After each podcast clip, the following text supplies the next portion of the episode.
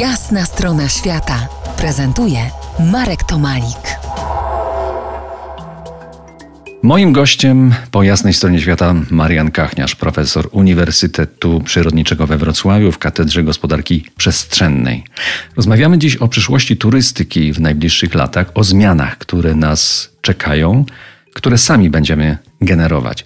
Być może przymus regresu doprowadzi na przykład do złagodzenia negatywnych skutków turystyki w miejscach do niedawna najbardziej obleganych. Jak sądzisz, czy nastąpi weryfikacja kierunków podróży, czy po wakacjach w 2020 roku już tego nie widzimy? To już wcześniej było dostrzegane ze strony specjalistów od wpływu chociażby turystyki na rozwój lokalny. No, od dawna były wskazywane te negatywne cechy, czyli przesytu tego ruchu turystycznego. Mówiło się o tym, że są pewne cykle rozwoju miejscowości turystycznej i wiele miejscowości już weszło w tą fazę, która oznacza degradację dla lokalnej gospodarki. Bo to nie jest tak i nie było nigdy tak, że rozwój turystyki niesie tylko i wyłącznie e, pozytywne cechy. Do pewnego momentu tak, ale potem, kiedy staje się bardzo żywiołowy, to, to się okazuje, że wręcz e, degraduje.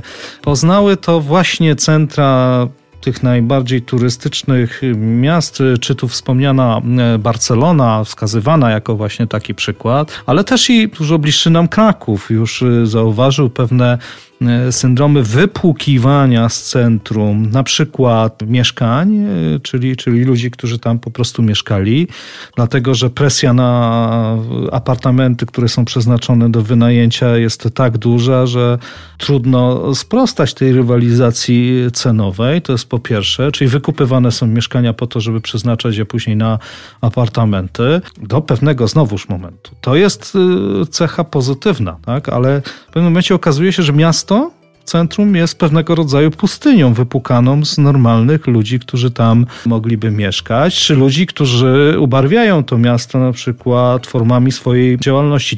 I pomimo tego, że specjaliści do tej pory zwracali na to uwagę, to nasze rozdęte ego powodowało, że mówimy, e, tam, jakoś to tam będzie. Ta e, pandemia jednak e, pokazała, że no, zweryfikowała to, to, to podejście, bo nagle jak się okazało, że nie ma turystów w centrum miasta, to to miasto przestaje żyć. Jest e, zupełnie puste. Mamy takie właśnie um, filmy z tego okresu, kiedy, kiedy zupełnie miasto zamarło.